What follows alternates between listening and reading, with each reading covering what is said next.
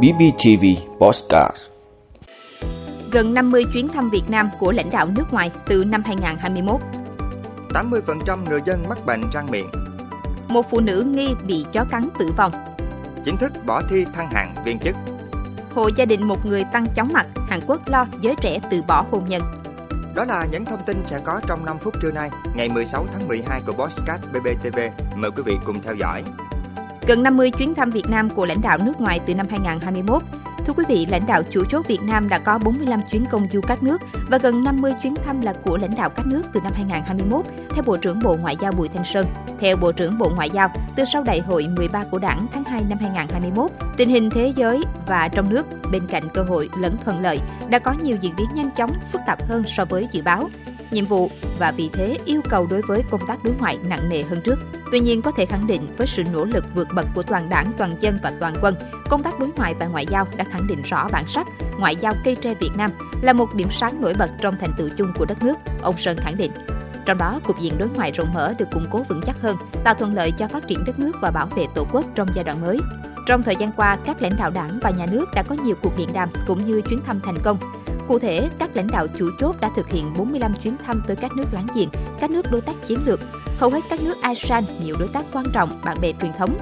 Ở chiều ngược lại, các lãnh đạo chủ chốt Việt Nam cũng đón tiếp lãnh đạo các nước trong gần 50 chuyến thăm của họ đến Việt Nam. Trong số này, có những chuyến thăm lịch sử như chuyến thăm Trung Quốc của Tổng bí thư Nguyễn Phú Trọng tháng 10 năm 2022, chuyến thăm Việt Nam của Tổng bí thư Chủ tịch nước Trung Quốc Tập Cận Bình tháng 12 năm 2023 và Tổng thống Mỹ Joe Biden tháng 9 năm 2023. Những hoạt động đối ngoại này, theo ông Bùi Thanh Sơn, đã tạo nên bước phát triển mới về chất trong đối ngoại và hội nhập quốc tế của nước ta. 80% người dân mắc bệnh răng miệng Thưa quý vị, tại hội nghị nha khoa và triển lãm nha khoa VN UDEC 2023 có chủ đề kết nối nha khoa lần thứ nhất đang diễn ra tại trường Đại học Y Dược, Đại học Quốc gia Hà Nội từ ngày 14 đến ngày 16 tháng 12. Giáo sư tiến sĩ Trịnh Đình Hải, trưởng khoa răng hàm mặt trường Đại học Y Dược cho biết, kết quả điều tra gần đây có 80% người dân mắc bệnh răng miệng, sâu răng, viêm lợi, viêm quanh răng.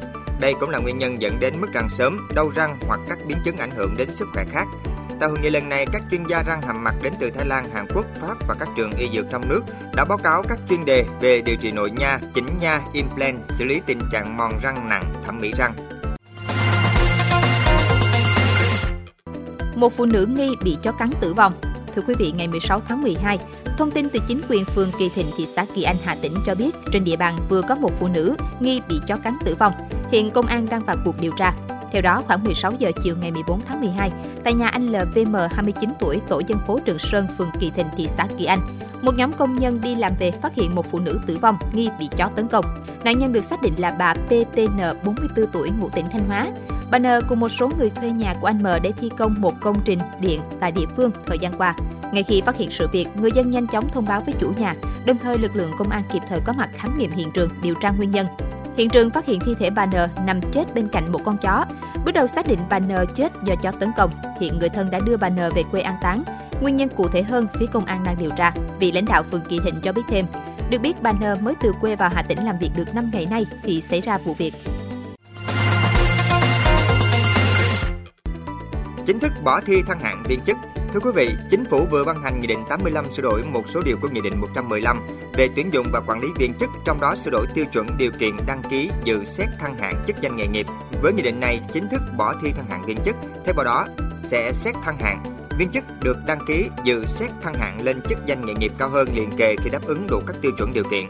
Theo đó, viên chức phải được xếp loại chất lượng ở mức hoàn thành tốt nhiệm vụ trở lên trong năm công tác liền kề trước năm dự xét thăng hạng chức danh nghề nghiệp, có phẩm chất chính trị, đạo đức nghề nghiệp tốt, không trong thời hạn xử lý kỷ luật, không trong thời gian thực hiện các quy định liên quan đến kỷ luật theo quy định của Đảng và của pháp luật, có năng lực trình độ chuyên môn nghiệp vụ để đảm nhận chức danh nghề nghiệp ở hàng cao hơn liền kề hàng chức danh nghề nghiệp hiện giữ trong cùng lĩnh vực nghề nghiệp.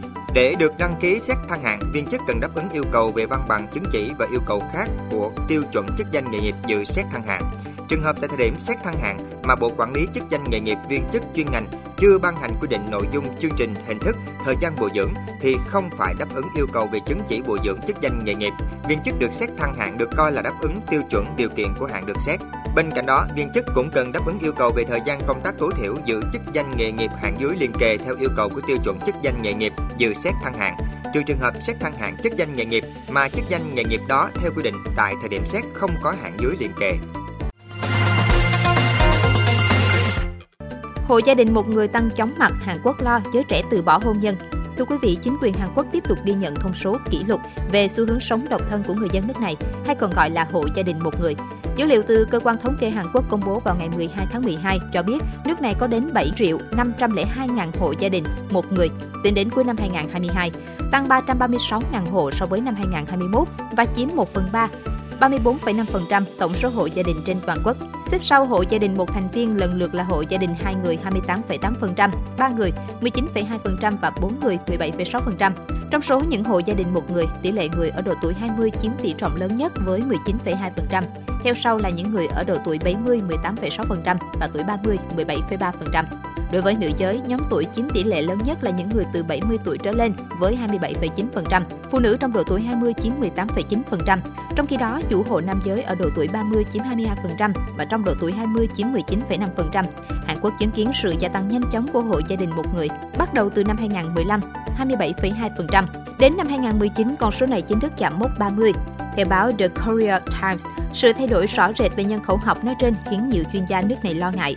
Họ cho rằng số lượng người trẻ Hàn Quốc lựa chọn trì hoãn hoặc từ bỏ hôn nhân ngày một tăng cao, xuất phát từ bối cảnh nền kinh tế đầy biến động, khiến tỷ lệ sinh nở tại xứ sở Kim Chi vốn đã thấp nay lại càng tồi tệ hơn. Hàn Quốc cũng đang đối mặt với tình trạng già hóa dân số và đứng trước nguy cơ trở thành xã hội siêu già vào năm 2025, với tỷ lệ người từ 65 tuổi trở lên đạt 20% dân số. Vị đã luôn ủng hộ các chương trình của Đài Phát thanh truyền hình và báo Bình Phước. Nếu có nhu cầu đăng thông tin quảng cáo ra vặt, quý khách hàng vui lòng liên hệ phòng dịch vụ quảng cáo phát hành số điện thoại 02713 887065. BBTV, vì bạn, mỗi ngày.